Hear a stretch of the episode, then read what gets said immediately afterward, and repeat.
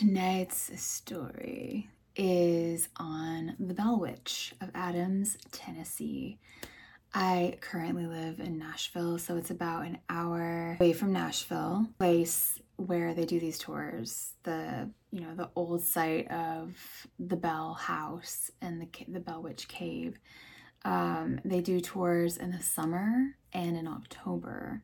apparently, there's a fall festival for the Bell Witch, which I didn't do that. Did this past October go and do a little tour of the house, which the house is a replica of the original. The original house is not there. Saw the cave, and the cave personally is the really cool part. That's mainly what I went for, is because I wanted to see the cave. I've never been in a cave. Thought it would be cool. It was cool. I was a little bit claustrophobic at points. The cave was cool. And apparently, the Bell Witch was one of the inspirations for the Blair Witch, and I'm a bad, bad, bad horror fan because I have yet to see the Blair Witch. I don't know. It doesn't really speak to me. Like I don't. I've never really been into it. I do remember when it came out. Uh, it was like late 90s. Was it 99, 98? But I don't know why when I think of the Bell Witch, I have like this memory tied to Dawson's Creek I don't know if there was an episode where they copied the Bell Witch or if it was like promoted during Dawson's Creek episode. I don't know why I have that connection in my mind. I don't know. I don't know where it is. But I did used to watch Dawson's Creek sometimes. And another thing that I learned was North Carolina and Mississippi have their own Bell Witch legends. So I guess the Bell Witch got around. She wasn't just in Tennessee she apparently traveled to North Carolina and Mississippi too. Adams, Tennessee, when we went there, it is a very small town. I don't think anything really goes on there except for the Bell Witch. I saw we saw a lot of tobacco farms. I'd never seen before, but they have these really tall barns. I guess is where they hang it. I don't really know, but there's like smoke coming out of it. So apparently that's what they do there. But I will insert drawings, pictures, Bell Witch.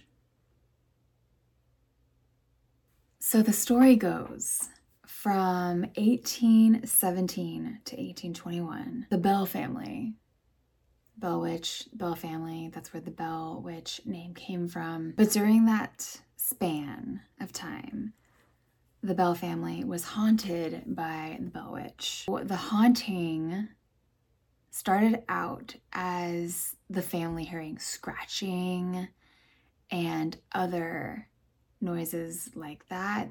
The noises were kind of small at first. The witch or the ghost was mostly invisible, could speak, physically touch people, and shapeshift.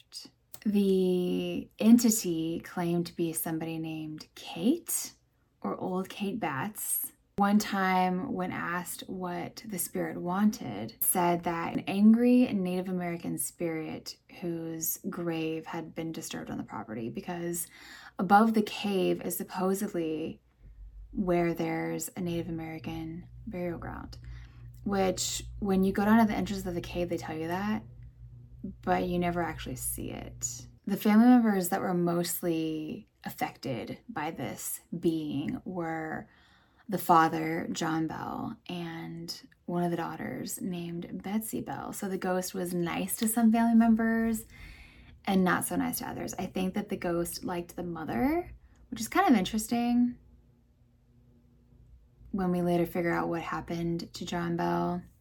But all this activity kicked off when John saw a creature that claimed to have the body of a dog and the head of a rabbit. One vision that Betsy saw was a girl in a green dress swinging from an oak tree, and I don't an oak tree, and I don't know if she means like swinging like playing, like she was swinging off of a tree, or like swinging. You know what I'm saying? But there were times when John Bell's mouth became paralyzed. The kids were pinched, slapped, and had their hair pulled. Oh, and I forgot to mention there's another theory about who the, the Bell Witch was. There's theories, nobody really knows. Although I have a very obvious theory about what it was. But there's another theory that Ghost was a neighbor of John Bell's who was cheated out of a land purchase. Of all the things to haunt somebody about. And the ghost would supposedly have full on conversations with the family members, and enjoyed having religious arguments would the ghost would mimic family members' voices, not only inside the house, but from afar. So I guess there was, I'm trying to remember what the story was because I didn't write it down, but there was a story about how other family members, not the Bell's immediate family, but other family that lived in the town, for example, would hear them, family members calling out to them that like weren't in the house but were like across town, which that is so interesting because um, I have, I, I really need to share like my ghost story. But um, when I moved out of my mom's house, because all these things that happened in my mom's house, my parents' house, kind of kicked off with me. I started experiencing really weird stuff. But after I moved out, then my mom and my sister, my sister who was still living at home, started experiencing things after I left. And one of the things that my mom experienced was there was a couple times where she heard someone say, Mom, like clear as day. But it sounded like you know, my sister, who she, she, thought it was my sister, and she thought that she wasn't feeling well and was calling her for some reason. So then my mom goes in my sister's room and is like, "Yeah," and my sister's like, "I didn't, I didn't what? I didn't say anything," but my mom was like, there was no mistaking it, and so I guess, you know, she's saying like whatever said that sounded just like my sister, but it wasn't my sister. But I, all that kicked off with me. I started seeing weird stuff in my room and then no matter where I lived, I would see weird stuff. And that went on for like all of my 20s. And then things still kind of happen now, but they're different. Like it's not as vivid, it's more brief. But I will be doing a video about that. I will. It's very interesting because I would love to know if other people have experienced something similar to what I did the ghost would sing hymns and give fruit to family members, supposedly. I just, that's just wild. I'm sorry. Like, I don't know. She's like, the ghost was like a little Sour Patch kid, you know? She was like, she was, she's, she's sour and then she's sweet. She's like pulling your hair and then she's giving you fruit, you know? Like, what, what? but back to John Bell or old Jack, as the Bell Witch supposedly called him, she hated him and would later supposedly go on to poison John Bell, and that is how he died. He was poisoned. I think they found out it was arsenic poisoning, which, come to find out, people were just getting poisoned by arsenic left, right, and center back in the day. I I don't know. Like some of it obviously had to have been, or I would say like most of it, right? Like had to have been intentional. So it was the Bell Witch supposedly poisoned him. But personally, like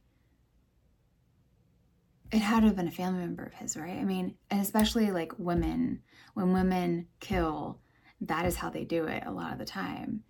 And the the witch really liked his wife like could have been the wife. I've also heard stories that it could have been somebody who worked on his property. Um, but there's, I mean, it was so long ago, and there's just like a lot of guessing, basically. Andrew Jackson, before he was president, investigated the farm after hearing stories near and far about the Bell Witch. And so he wanted to wanted to go and check it out for himself. So he took a bunch of his men and they did not make it the night. Were scared off during their investigation. And supposedly, like a lot of aspects to this story about the Bell Witch and the Bell family, a lot of this stuff is not confirmed. It's just one big old ghost story that has endured that people like a lot for some reason. But the witch's abilities, her supernatural abilities, have been compared to a jinn or a genie or like, I don't know, some kind of like demonic spirit. But I thought that was kind of cool because it like when I read that, it immediately made me think of Wishmaster. Remember those movies from the 90s? Or uh, even The Leprechaun. But it's like, you know, these evil spirits that if you make a wish, it turns out like always messed up and like backfires on you really bad. The Wishmaster. I need to rewatch those. There is another theory that Betsy Bell was something of a ventriloquist because she tried to get a man named Joshua Gardner to marry her. And the witch would say, or the voice of the witch would speak out and say that she was going to stick around until they got married.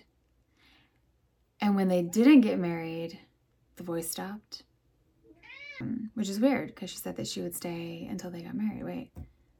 The voice of the witch would stay until they got married. Okay. And then it didn't happen and the voice stopped anyway. And I've kept going in that case. I don't know. But all the activity largely stopped around John Bell's death. Interesting. But the spirit, after this point, told the family that it would be gone for seven years, but it would come back. And it did for a little bit. Similar activity as before continued, and then stopped again when the witch left. Years since this, you know, story of the Bell family, the Bell witch has been used as an excuse to get away with murder. There's a man one time who claimed he was the witch and was murdered by two other men when he supposedly when he supposedly bewitched them. So back to the cave. In addition to the supposed Native American burial ground over top of the cave, there was a a grave inside the cave that supposedly contained a little girl. And then somebody apparently stole her bones. and after that happened, people started leaving little gifts for her. But if you steal her gifts or anything from the cave, you will be cursed. And so apparently, this is a very real thing because people have been known to mail back whatever they've stolen from the cave to try and break the curse. There was like a story of some guy who, after he visited the cave and stole a rock or a dollar or something from it, because people will leave money around the cave, little toys, anything with a little bit of value um, as a gift for the spirits. And uh, but supposedly some guy like lost his job his wife divorced him he got into like a major car accident after. Obviously all these things could be coincidence but people really believe this stuff. And it has apparently happened to many people. But as far as the cave goes there's a little bit of story around it basically the witch when she lies dormant is thought to be hiding out in the cave next to the house. Because it's very very close to the house. When you go and see the house you just kind of like walk through a little bit of a wooded area down this like down some steps down to the cave. So it's very very close to the house.